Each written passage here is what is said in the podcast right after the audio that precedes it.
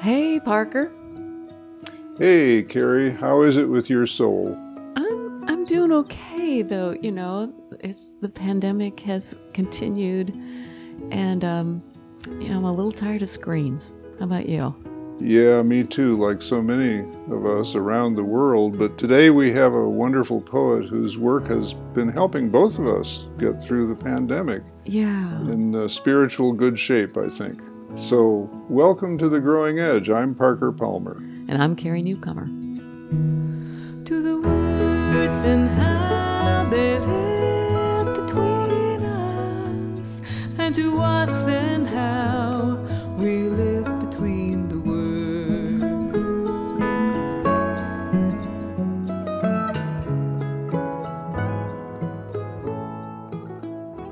Lynn Ungar, the Reverend Dr. Lynn Ungar, is a poet, a Unitarian Universalist minister, and, these are her words, a positive reinforcement trainer who teaches dogs to do complicated and useless things. End quote.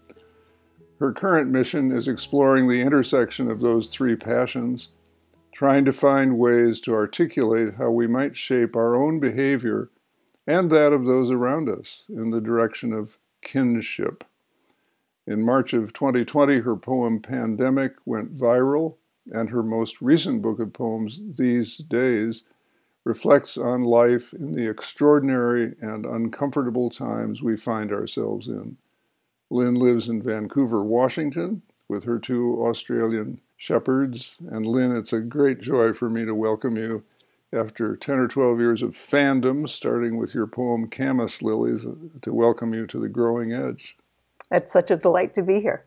Yes, welcome, welcome. Uh, like Parker, I, I'm just a big fan of, of your work and, and the spirit you bring to it. So, um, moving in into poetry, you have two collections, uh, These Days and Breathe, which are, are, both just wonderful collections. But we thought it would be great to have you read one of the poems, to hear it in your voice. And um, we thought we might start with Revolution. It's just such a wonderful poem, and I love how you bring in the concepts of arming and disarming with a, a new and kind of a really thoughtful frame. Would you be open to reading that poem? My pleasure. Revolution. You say you want a revolution, and who could argue with that? Bad is avalanching into worse, and we are all in its path. But don't buy a gun the people you would be fighting already have bigger guns and more will to shoot them. Don't bother arming yourself. Instead, disarm. Disarm yourself of assumptions and of your brittle belief that you know how things should be. Disarm yourself of expectation. You will be wrong. Disarm yourself of the need for comfort. Go lightly into places where you are a stranger. Disarm yourself of loyalty to what is normal but false. Pledge allegiance to the tree outside your window, to your neighbor's children, to the speed of light. Fill your arms with fruit, with flowers, with a dog or a cat or a lover or a mug of hot tea. Fill your body with singing or dancing or the scent of bay trees in the rain. Empty your world of all that fails to serve the revolution, that fails the test of the seventh generation. Commit to the revolution, and I promise we will win. Not, of course, that everything will be fine, it never is. Revolution isn't the same as victory. Revolution is the turning of a wheel whose essence is change.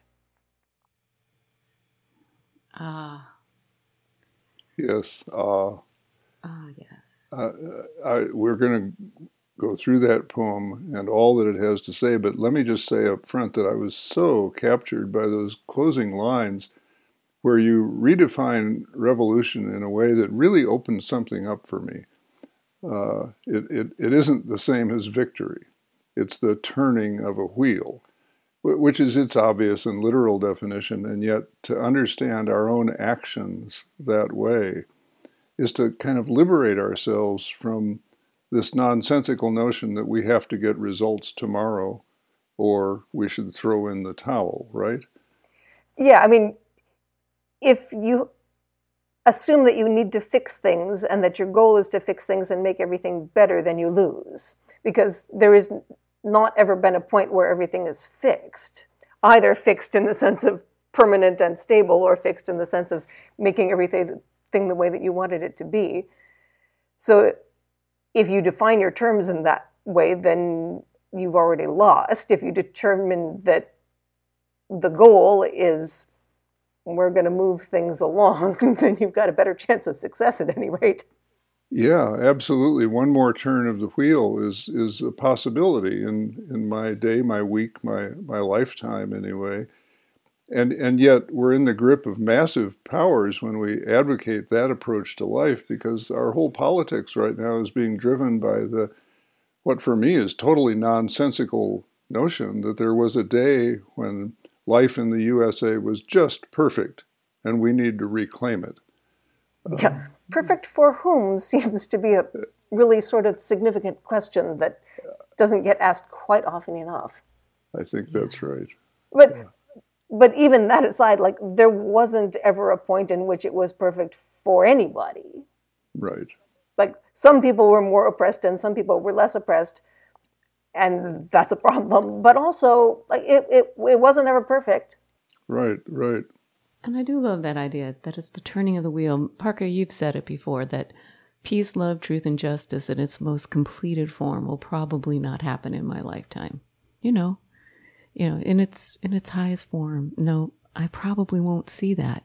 And so, what do I do with that when the work I do, what I do moment by moment, day by day, what I contribute is the turning of a wheel that, you know, we are standing on the shoulders of ancestors who did exactly that, knowing that it would probably not happen in their lifetime, but were faithful in how they presented themselves in the world and how they lived in the world. You know, it was a revolution.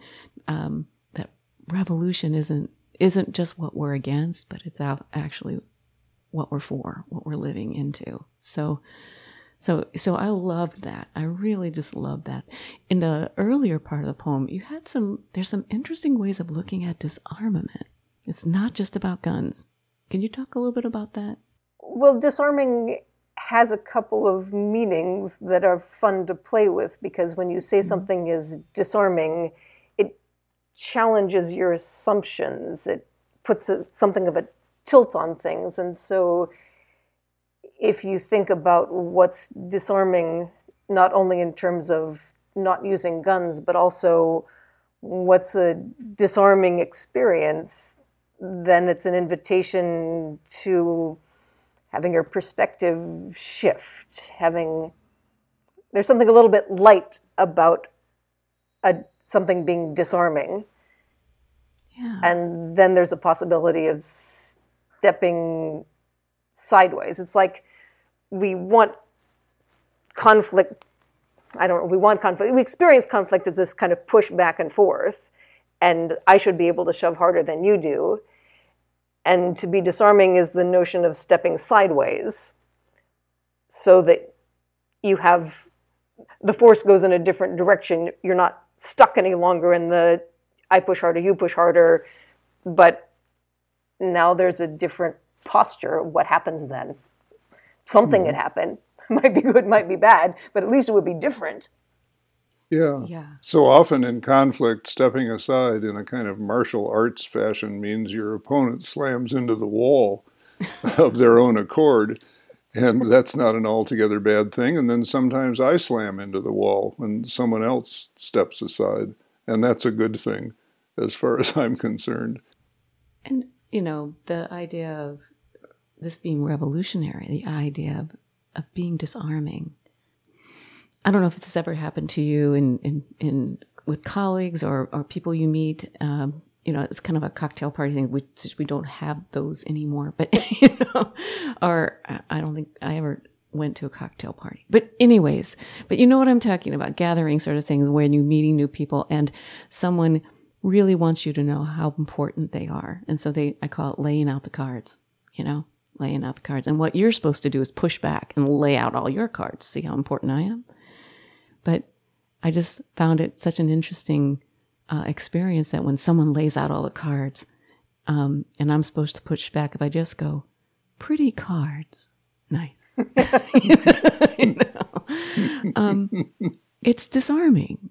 And then a conversation can happen like, ah, I think you're somebody. You're somebody when you walked in the room. I didn't have to see all the cards, you know? Mm-hmm. So there was something really pretty cards, uh, you know, kind of, about this idea of the line disarm yourself of loyalty to what is normal but false.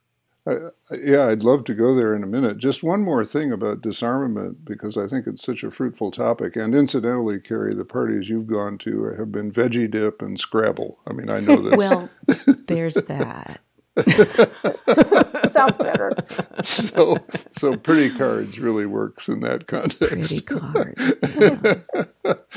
but I, yeah. I think the notion of disarmament, as you're using it in this poem, uh, Lynn, um, don't bother arming yourself, instead disarm, is tied, for, in my mind, very intimately with the notion that violence is a much wider, broader, deeper concept than we normally you know, give it credit for. Many people think of violence as punching a person in the face, shooting a gun, starting a, a, a war. And yet, there are subtle forms of violence that we do every day, uh, institutionally and individually, to other people. Um, it, it occurred to me once that violence is actually any way we have of violating the identity and integrity of another person. And mm-hmm. so in in school settings where the only kind of intelligence that gets honored is cognitive intelligence rather than all the other forms of intelligence that exist artistic intelligence, relational intelligence, problem solving intelligence. We're doing violence to kids by trying to cram them into one size of intelligence fits all. Um, to make, say the obvious, when we diss people or marginalize people on the basis of demographic, demographic characteristics, we do violence to their identity and integrity as human beings. So I, would love to know in, in, in your um, life and work, you must see that at work a lot, and I'd love to hear your reflections on it as part of disarmament, uh, laying down the weapons that create violence. My worldview these days, and it goes back to the introduction, is largely shaped around looking at the enormous need we seem to have to believe in a sort of religious way in punishment that there's this cultural assumption that the way to fix people and fix situations is to identify who is bad and punish them for it. And when you start looking at learning theory and how beings change, and pretty much any being, human or otherwise, it turns out it's a lot more effective to figure out what is it that I'm looking for and how can we move in that direction as opposed to how can I identify this is the bad behavior and the bad people and how do we punish them and control them. Um, and it turns out that being the punisher is gratifying. It feels like we've done a thing, even if it hasn't actually managed to change anything. But it's immediate and it's quick, and you've done a thing. Whereas changing behavior through reinforcement, through support, through working toward a thing that you want is complicated and slow and incremental, and you have to do it by small pieces. But it actually changes things. It is possible for things to evolve and grow. And I think that violence is another way of saying that urge to punish, that belief that we can control by making things different, by just knowing more strongly that someone else is wrong and they need to suffer for it. And if they're not changing, it's because they're not suffering enough. And we just mm-hmm. need to mm-hmm. up the level yeah. of punishment, and mm-hmm. it, people get killed that way. Yeah, no, absolutely. Yep. And it's all tied, isn't it, to our uh, to to our definition of the arena of behavior that we're talking about and the kinds of behaviors that we find acceptable within that arena. So again, to go to the educational example, a child comes into school. This child has fantastic uh, eye for beauty, artistic intelligence, relational problem solving intelligence, and then finds themselves punished by a system that punishes it because he or she doesn't have cognitive, high degrees of cognitive intelligence. They're not good at test taking, for example. And the system justifies it by saying, well, we're serving you well by trying to develop your cognitive intelligence, you know, by reminding you how inadequate you are every time you fall short of our norms. So it becomes a very uh, uh, hard knot to untie, seems to me. Well, and it might be that that cognitive development is something that could flower if instead of saying, these are all the ways in which you are inadequate, we gave you a test and the numbers are not good enough, you looked at what are the what invitation to grow is going to help you. Right. how can we take what you're already good at and use that to support some things that would be possibilities for you that you haven't yet gotten to what's a, an unfolding as opposed to what's a judgment absolutely and that's a very real life example a quick story i have a son who has a phd in microbiology and is doing groundbreaking research on the HIV AIDS virus. Wow. He, he was, had a learning disability in grade school. They wanted to hold him back. He, we lucked out and he found a teacher who valued his innate ability to do pottery beautifully, gracefully, well. By, by age 14, he was making pots that people wanted to pay $100 for. And on that affirmation, he built a scientific career that wow. has now taken him taken him to very high functioning places in science. So I think what you say is so important. Yes, you know, and that idea of of supporting. How did you put it again? It was it was looking at where you want to go, and and then what are the things that we can do to support that? You know that instead of how do we punish for not already being there in some ways, you know, mm-hmm. and and I, I just that's just a, a really beautiful concept in this poem. There's also things you know you kind of shift somewhere, kind of midway through the poem, where you're disarming yourself of the need for comfort, to go lightly where you're a stranger, disarm yourself of loyalty to what's normal but false, you know. But at, and then you turn around and say, you know, pledge allegiance to the tree outside the window, to fill your arms with fruit and flowers, with a dog or a cat or a lover or a mug of hot tea. It's like that, you know, revolution is, yes, looking at what's normal but false. And at the same time, it's embracing what's true. You know, it's like, you know, that delight is an act of resistance in a way to be truly in love with these things that are that are dear and true. Um, so I, I love that shift. You know, it's like we're not going to blink the hard stuff here. We're not going to pretend like it, this is all candy coated here. It's this is hard stuff. What's normal but false. But then, you know, what is it that sustains us? I I really I, I really love that shift. It's always a challenge because I think we're always in a state of not good enough this thing needs to be fixed. What our view is never complete, what we're doing is never sufficient, and how you put that together with yes, but also what moves us in the right direction? What do we cherish? What do we love? What do we want to protect? What fills us? What is the thing that we want more of for everyone? as opposed to what's the bad thing that's not good enough that we have failed to fix today. Yeah, And I, I think you chose exactly to to focus again on where Carrie was earlier and right now as well. I think you chose exactly the right word when you when you chose the word allegiance. Pledge allegiance to the tree outside your window, to your neighbor's children, to the speed of light. Uh, I, lo- I love that one because there, there needs to be a call these days to pledge allegiance to simple facts of that sort. Um, I think great transformations happen in people's lives and work when they figure out what they owe their loyalty to.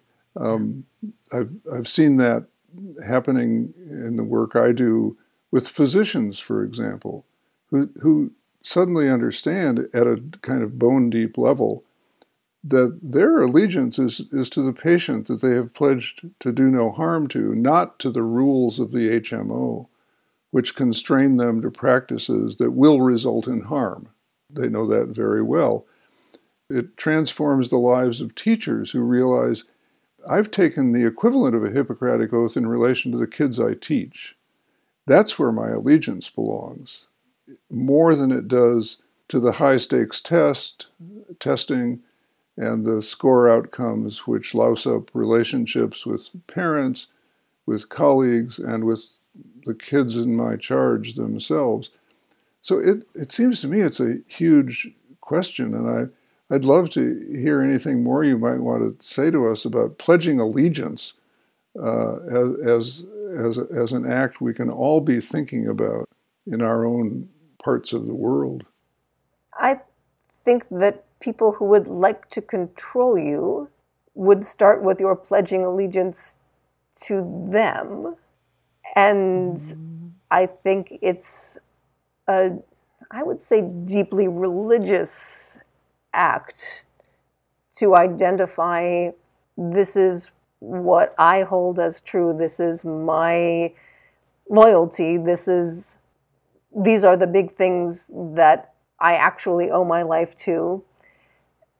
And I think that's a really enormous personal responsibility that gets shirked because there are a lot of avenues, media, locations telling you this is what's in charge, this is what matters, this is what you need to do, this is who you need to be, this is what you need to be supporting.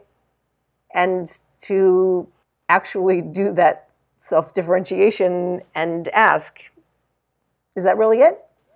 Mm-hmm. Where does my loyalty actually belong? it's not easy. It's a big no. job. Yeah. But it, it is. is kind of a crucial calling. It is. It is yeah. a big job. And it, it, takes discernment too, you know, and, and pausing and saying, what is it? You know, empty your world of all that fails to serve the revolution, you know, that fails the test of the seventh generation.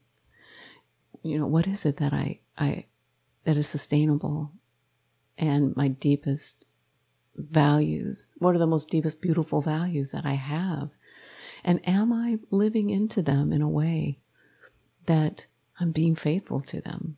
You know, and I, I think what you're talking about, is, yeah, it is a deeply spiritual process of stopping and what is it at the heart, the very heart of who I am? Who do I owe my, or what do I owe my life to? And, and that takes a lot of continuing reflection because you know that's gonna that, that's gonna shift. And your as your understanding of your own place in the world and your and as experience you know quakers have a, a line about holding it up to the light which i always have liked. You know it's like you don't know what to do hold it up to the light. And this idea of hold hold this decision in the light of everything true um, that doesn't serve the revolution doesn't serve revolutionary love, you know, as Valerie Kaur would have said. So, yeah, how do we keep holding it up to the light, you know, on a daily basis when so many voices are pulling us in directions? And, and that's where I think we come to the, the end of this poem, much as I could talk about it for another hour or two. I could uh, too. with its with its emphasis on revolution as the turning of a wheel, because that's something each of us can do. Uh, there are high stakes here, as you said, Lynn. You might even get punished for declaring your allegiance to the quote wrong thing. Uh, it happens. Uh, but each of us can uh, work on those slight turnings of the wheel that ultimately make a difference, if not in my generation, then in generations to come. Lots, lots and lots of examples of that. But let me let me turn from this wonderful poem, and before we get to another wonderful poem, there's so many to choose from that we had a hard time focusing in on just a few for this podcast. We really did. We went back and forth to each other, going, "Oh, but that's a great one too." yeah, went back and forth for an hour, and we'll lift up the books where these wonderful poems are are to be found uh, on our website.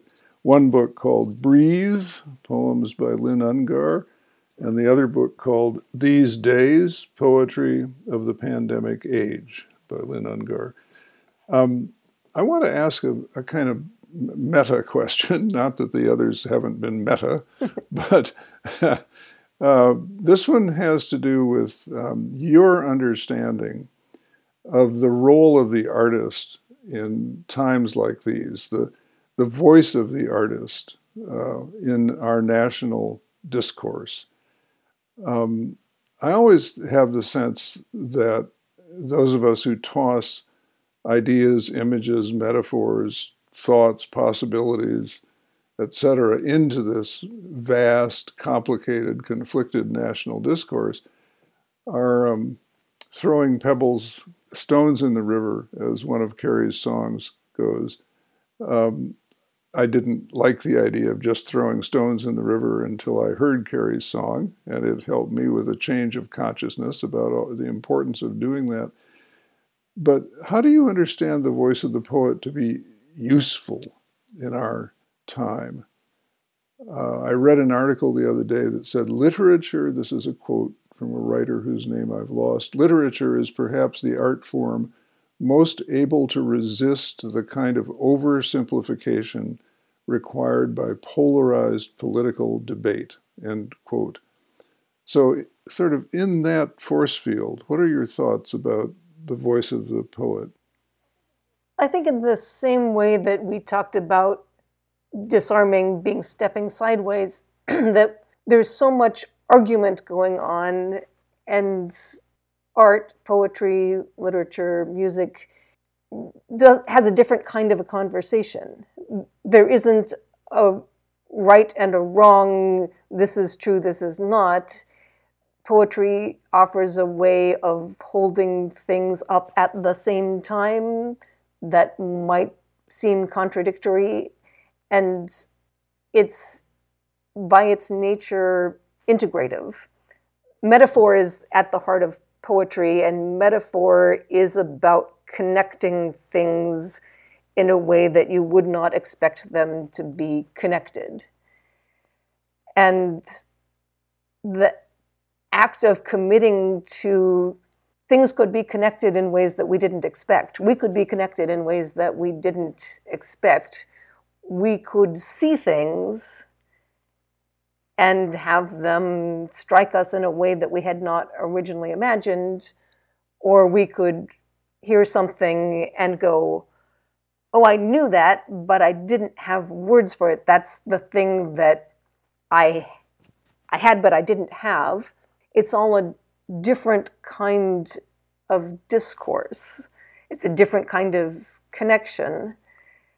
And one of the things that I have reluctantly come to realize is that mostly people don't choose on the basis of what makes sense, what's reasonable, what's logical, even what's true. Mostly people choose on the basis of identity. Hmm. And so art offers a way of inviting people into a kind of identity, a kind of community. It's a way of opening a little room and saying, Here, would you like to, to come and enter this room, look out of my window for a section? Mm-hmm. Mm-hmm. So, and, yeah. and it, it may, in that sense, uh, offer uh, a kind of shaking of one's identity. I mean, that's how art functions for me. You know, I mean, to put it really in a simple minded way, uh, as a guy who gets angry about certain features of our politics these days and certain ways that people make claims on each other. Um, I get shaken every time I read a poem or hear a song that basically says, be nice. You know, be, be, nice. Don't walk around so ticked off all the time. Uh, it, it doesn't serve anyone well, including you. So that shakes my identity you know, I could cultivate an identity as an angry old man, I guess. Uh, but it, uh, I, I, I, I, read a lot of stuff and listen to a lot of stuff that says, that's not a great idea, Parker, probably. Well, and I'm, I'm not sure that nice is really that fabulous of a goal. And I think they're like, nice seems to be a kind of abdication into falseness. I agree, but it's but a low bar for could... people like me, though. but if something says we are all in this together, we might be nice about it or we might not be nice about it. But if we remember that we're all in the same thing, we're all trying to get through this, and we're connected as opposed to we're trying to stamp out the ones that we're not connected to. Anything that says, now we're we're all connected, even to the people that don't make any sense. what do you think you're doing? Why? Um, and and I spend a lot of time in that that mode, and we're still all connected and in this thing together. What do we do about that? I, I don't know if being nice is the answer, but somehow remembering that we're connected and and that you could care about somebody and still be pissed off. Yeah. Right. Right. Yeah. Exactly. Yeah, that's exactly right. There's a, a, a false niceness you talk about. Yeah, I, I like how you created a, a, a um, I don't know, a different way of looking at that, a shift in looking at that, that, that you know, if you, as long as you know that you're connected, you don't have to agree on every issue. You don't even, you can even be pretty upset or angry or, but if you know you're connected and that we're connected on certain levels, and I think art, I don't know, sometimes, you know, I'm thinking as a songwriter that, you know, in, a, in the context of a song, that people can see themselves in one another, you know, that there's something about the song that that says, "Oh, yeah, we differ on some things, sometimes in really important ways in terms of our opinions, but I recognize you. I recognize you as a human being there, you know, in the context of a poem, you know, in the context of a song, in the context of a story. 3 minutes of empathy happening. And that can be a really powerful thing right now. I think especially you know, this whole book of po- uh, poetry of the pandemic age, you know, there's so many things we've shared, you know, across all these what you know would be called all kinds of dividing lines. Um, um, but there are so many things we share. So many. I mean, we are intimately connected by the very air we breathe. You know, and that became so apparent. You know, this is in terms of a pandemic. It's like yeah, we're all connected here, you know, completely, physically, through the air we breathe, um, in proximity to one another, just in a really physical way. But we're also connected in terms of the experiences we're having with uncertainty, with, you know, what to do with these divisive moments that are just being um, lifted up and even manufactured for political gain. I think that you know the moments that are hard for me are the moments when I believe that we're all connected. You know, we all breathe the same air, and so I have a responsibility around what I put into that air that might mm-hmm. endanger other people. But yep. some of those other people don't believe the same thing, and they don't regard me in that in, a, in an equal light. And I do have a, an, an honest question about how to reach those people. I mean, I think a lot of us are asking an honest question about that. And I was teasing myself about niceness because, as I said, that's a low bar for people like me who uh, have a hard time under some circumstances, even being nice, even faking uh, compassion. Um, so I, am very interested in, in, that question, and also in the question of whether the arts reach people who who who, who don't intuit or can't reason their way through to this connection that seems so obvious to me that we breathe the same air. Yeah. It's it's such a hard problem and it's certainly one that I think about a lot and I find it incredibly frustrating. And certainly people create identities around values that are different than the values that I create my identity around. And so if your identity has been molded and I would suggest perhaps by people who have an agenda that might not be to your advantage. But if freedom is to you about individuality, about defining my particularity and my right to do whatever I want with that particularity. Yeah.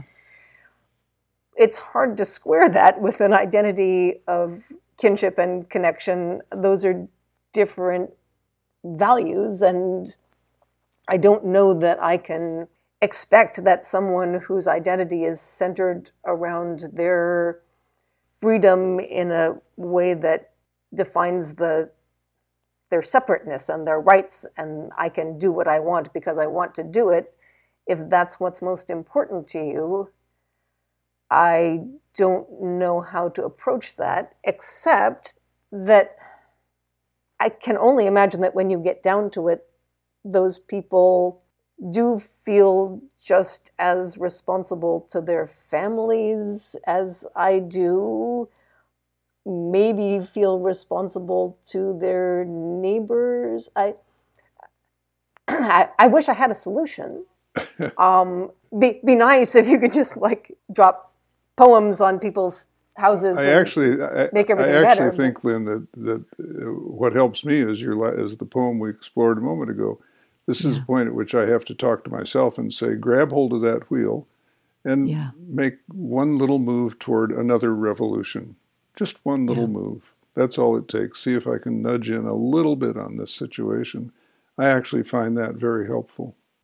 Well, the thing I've been thinking about lately is that the thing that I don't have room for, patience for, think there's any justification for is contempt. That I think that there are a lot of ways which we are moved into contempt for other people, which is a form of dehumanizing. Yeah. Those people are not the real people and they don't deserve to be treated like the real people. And when you take contempt off the table, you can be angry. Yeah. You can be unhappy. You can be disappointed. You can be confused and struggling. Yeah.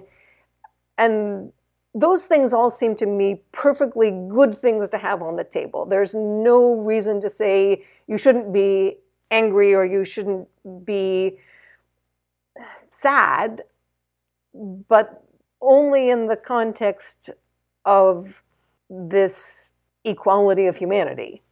Yeah. You you are not subhuman.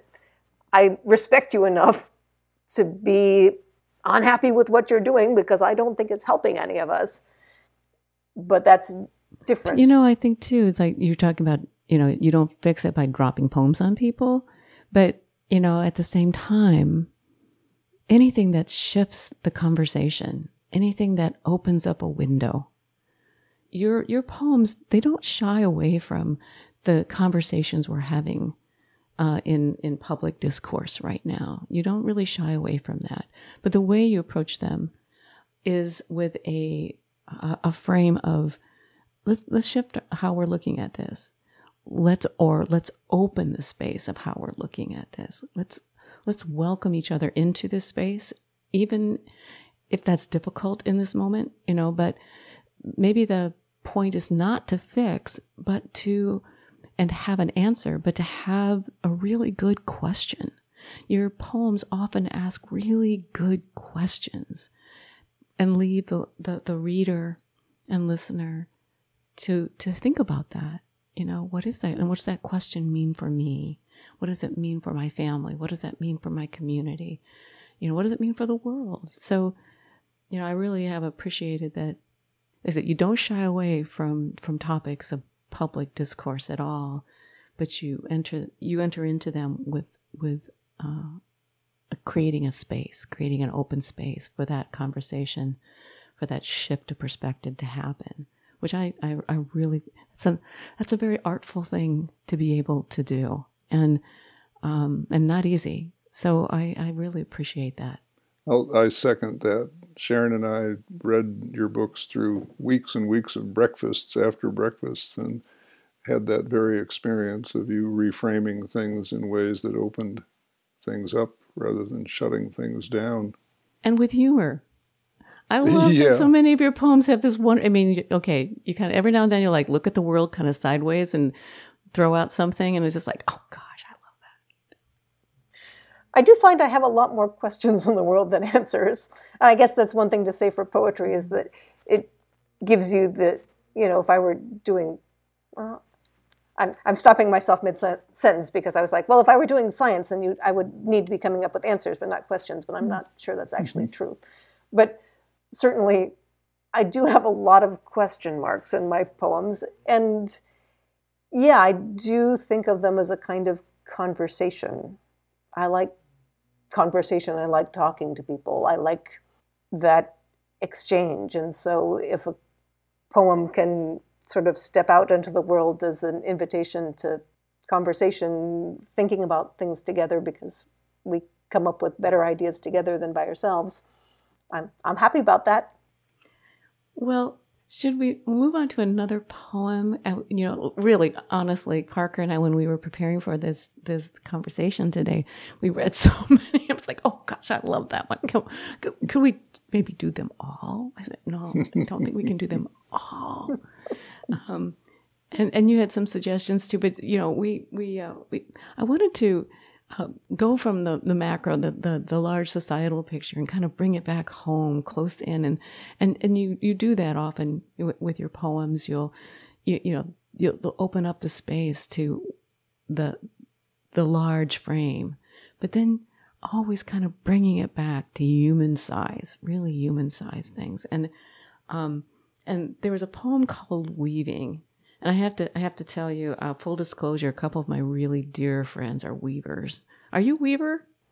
I'm not actually. I'm sadly someone who doesn't do crafty kinds of things. I don't knit and I don't sew, and I think it would be. I, I have lots of friends who do and make wonderful things, but um, I can't lay claim to actually creating anything tangible, which seems a little sad to me. Well, you knew you well, you have appreciation for weaving uh, in this poem. I do love weaving. Yes. And I do have friends who do it, and I, I admire the finished product. I just don't have any capacity to do it myself. well, would you would you mind reading that one? And it's about weaving, sure. but it's about more than weaving. Weaving. First, set the warp, the plain, stable threads that hold the pattern in place. The infrastructure of joy the girders that hold up all we build of meaning or justice or peace. Use strong threads left by those who have gone before.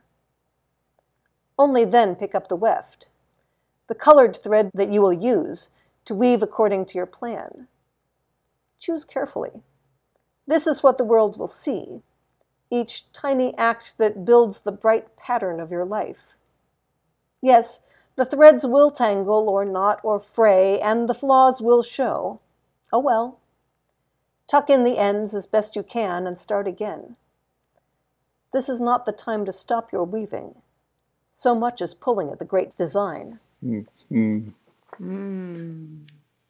Thank you. Weaving has always been for me an amazing metaphor for um, constructing a life, you know. Uh, and um, I love it because it it's it is one thread at a time, and in many traditions, as I understand it, um, there has to be a loose thread, or, or the design is is is somehow flawed. It's the, it's the loose thread that validates the design, and there has to be a dark thread.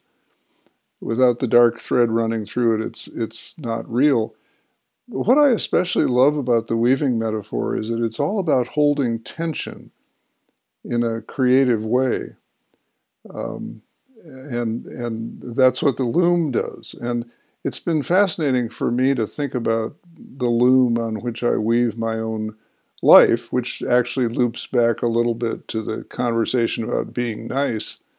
Uh, it's a loom in which I have to learn to hold tensions, including those very severe tensions with people uh, with whom I find myself in radical, fundamental disagreement around existential questions. Um, or else I can't continue to weave my life. And, and I'd, I'd love to hear you, even though neither you nor I is a weaver, I'd love to hear you uh, think out loud a little about what's, what's within that, that metaphor for you. It has a lot of pieces to it. I guess oh, like a, a, weaving literally has a lot of pieces to it, and I think, I mean, the poem is very much about there's an undergirding that you don't see. The structure comes from beyond you, your community, your ancestors, your values, your traditions, the poets that you've read, your teachers, everything that when you get a finished product, you don't see those warp threads, but it's what holds everything together. And I think we often want to pretend that the part that shows my particular actions, my individuality, my accomplishments are the the real thing. It's like, well, it's a real thing. And it matters but it's not the only thing, and you shouldn't forget that everything that you're creating that's visible is tied, literally in the case of a weaving, to a whole structure, history, context that makes it all possible. Yeah, I um this Last week, I was reading in a book that actually Parker and his wife Sharon gave me for Christmas. It's about trees. It's a, it's a collection of essays about trees. And one of the essays talked about how there's six basic patterns that trees use to grow from seed to adult tree and then back again. And then, but with each tree, you know, with each, it's kind of, and each one's kind of like a song, like a poem, like a song. But life happens. And so there's endless variations. It's like a beech tree is a beech tree is a beech tree, but no two beech trees look alike because, you know, they encounter having to turn toward a light.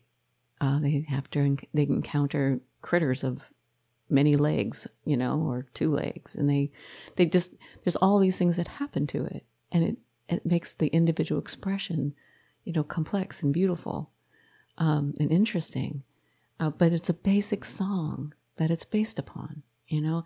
And I thought of that, you know, when you're talking about the the warp, these these strong threads, the song that runs through a weaving, you know, that holds holds this um, in this foundation together, and then all these. I love when you said. This is what the world sees, each tiny act that builds the bright pattern of your life that you base your life upon these these strong threads, this beautiful song. And yet this is mine, this is my life, and this is how it expresses. This is the pattern that it shows to the world. And choose when you say choose carefully because of how you would like that that pattern to express.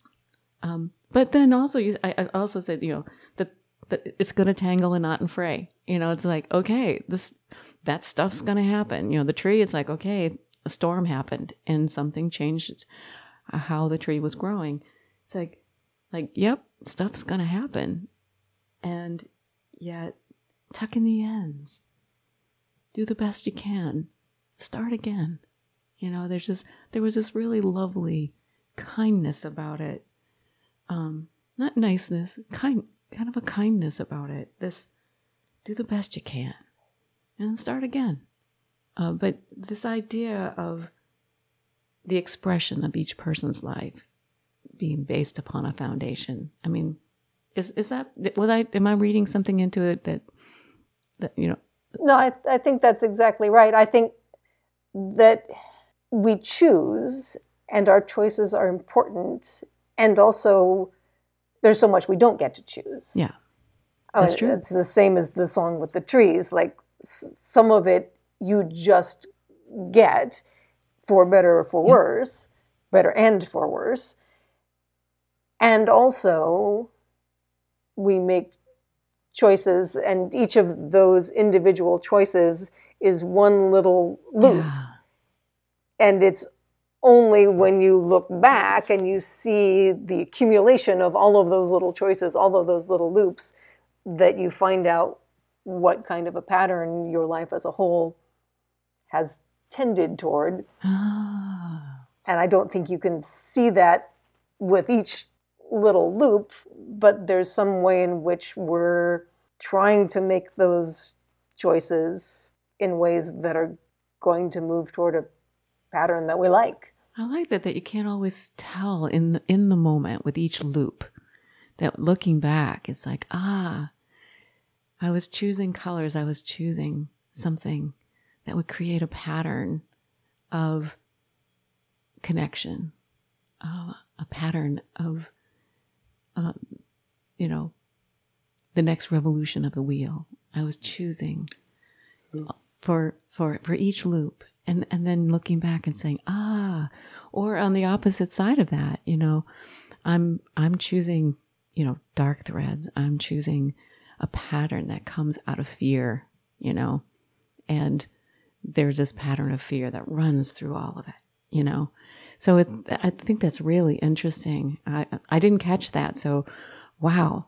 I'm, I'm, I'm sitting this, with this idea of not knowing loop by loop, but when you look back, what each loop contributed to the pattern. I think it's worth noting that beauty isn't the same thing as perfection or mm-hmm. symmetry yeah. and like what we find most beautiful generally has some unexpected quality to it.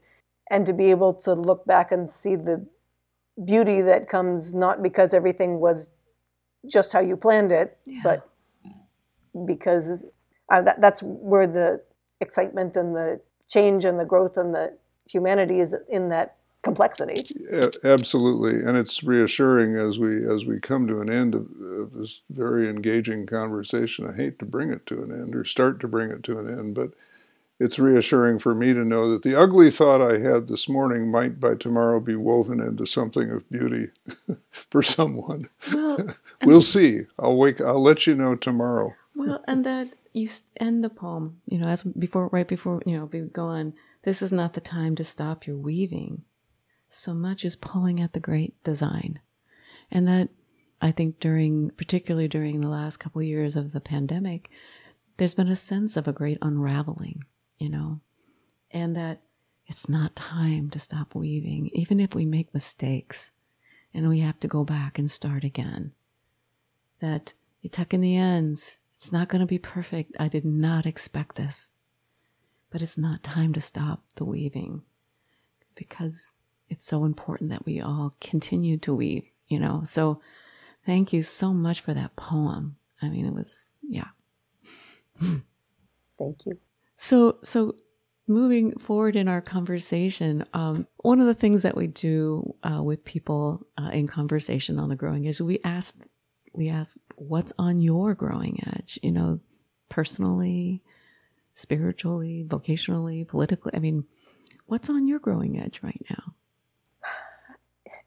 it's not a simple question, not a simple answer. I vocationally, I'm kind of up in the air at the moment, um, but it has something to do with how do we hold the pieces together? How do we hold the overwhelming grief of climate change, yeah. of political division, of racism, of all of those things that are existentially heart wrenching, and also hold on to the joy, the beauty, the incredible gifts that we have, the incredible opportunities that we have, the incredible connections that we have. How, how do we not let go of any of those pieces and find some place to live that isn't crazy making, mm-hmm. that doesn't let go of the pieces and that tries somehow to nudge things in the direction of more joy, but also more justice, more peace, more possibility for everyone. And I think it has something to do with engaging discomfort. Mm. I I find it notable that there are school districts that are starting to say, "Oh, teachers can't teach these things because it will make the children uncomfortable. We can't talk about slavery. We can't talk about the Holocaust because."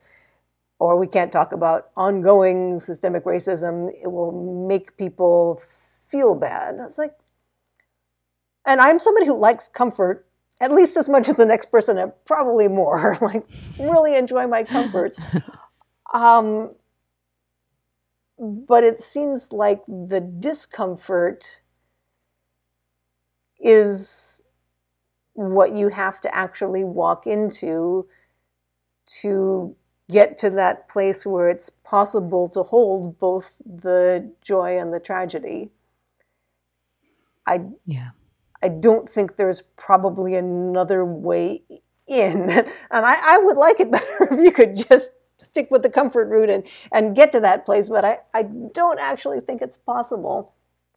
Yeah. And so the question of how might we walk into the discomfort because the promise of that authenticity and that connection and that ability to understand one another and to see ourselves in someone else's eyes and to know someone else's story that that is in fact the route to the joy and the sense of expansion and possibility. Yeah. Yeah absolutely. If the price of finding comfort is to live in denial of reality that's way yeah. too high a price seems to me and comfort seems somehow much smaller than joy. Like that that seems like the cheap prize rather than the the really big thing that you wanted. Ah. Amen to that.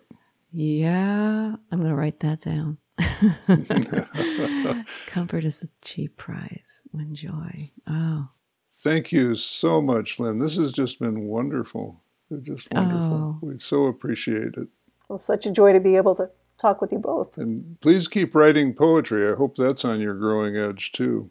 Yeah, still at it. I, every time I think I, I don't know that I have anything else to say, and then turns out there, there's something more. So I, I'm trying to have faith that it will continue to be the case that I will still have things to say. May it be so. So we're going to close out by reading one more poem from Lynn Ungar. This is from her book, These Days Poetry of the Pandemic Age. It's called Keeping Faith. I'm going to take the, the first bunch of lines, and Carrie's going to take us out. It's hard these days to know what to believe in. I still pray to goodness, truth, and mercy, but I am starting to suspect there are stronger gods and war brewing on the mountain. Hope is still in the pantheon, but optimism slunk off a while back. Joy and her sister Delight still come around, and I leave the door open as I can. But sometimes it's hard for the soul to keep faith. I'm trying to listen behind its high, anxious whine to the prayers of the flesh. Tea, says the body, rain, lavender, red leaves, pie. And especially pie. Especially pie. Especially pie.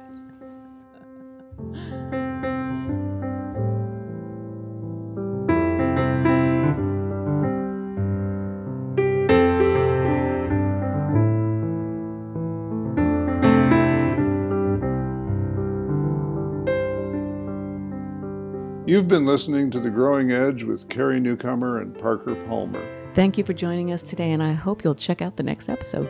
And don't forget to visit our website, newcomerpalmer.com, newcomerpalmer.com, so you can join in the conversation too. And now we have a favor to ask. If you like today's show, rate us and leave a review on iTunes. It's the best way to help us reach new audiences and bring more voices into this conversation. All the music you heard on today's show was written by our own Carrie Newcomer. And much gratitude to Gary Walters for performing the song The Clean Edge of Change. And wild appreciation to Allison Quantz for creative envisioning, direction, and production, and because she is better than pie.